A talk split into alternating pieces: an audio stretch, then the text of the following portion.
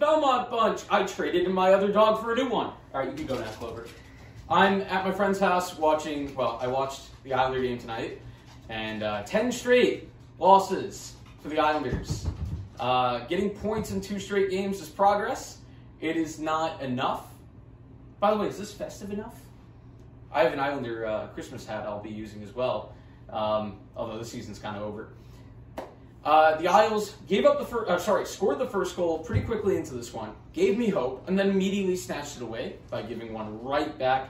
Uh, the first one originally looked like Sorokin's fault and kind of like a fluky one, but it did get deflected, so I will exempt him from criticism on that one.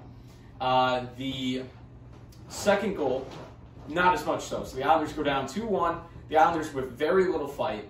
Uh, it gets banked in by Sam Gagner. In the year of our Lord, 2021, Sam Gagner is banking in goals off Ilya Sorokin. I want to cry. Uh, so it's 2 1 Detroit after one. Second period, something really interesting happens, and I'm kind of using it as a litmus test to figure out whether this team cares anymore. And it was, uh, I think it's after the Islanders tied it at two through an uh, Oliver Wahlstrom power play goal, which was beautiful. Um, it was Anthony Beauvillier getting run over, and it was great to see Wahlstrom get in there and immediately fight the guy, Adam Erne, who ran him over. Um, but I expected to see a lot more fight from the Islanders in the third as a team that hasn't won in forever. And you know, has playoff aspirations and a team that was a goal away from the cup last year. And I just don't see the same amount of fight that I saw last year. And we're, we're getting to that point in the season where it's it's not early anymore. And yes, there are excuses, uh, but the team didn't look great before COVID. COVID did not help. COVID was probably the nail uh, in the coffin for the Islanders season, but uh, not like the Islanders were really acquitting themselves very well. Uh, the Islanders did go down 3 2 and come back. So they gave up uh, a goal on a two on one, and good, good, good stuff there. The Islanders again giving up another odd man rush the other way.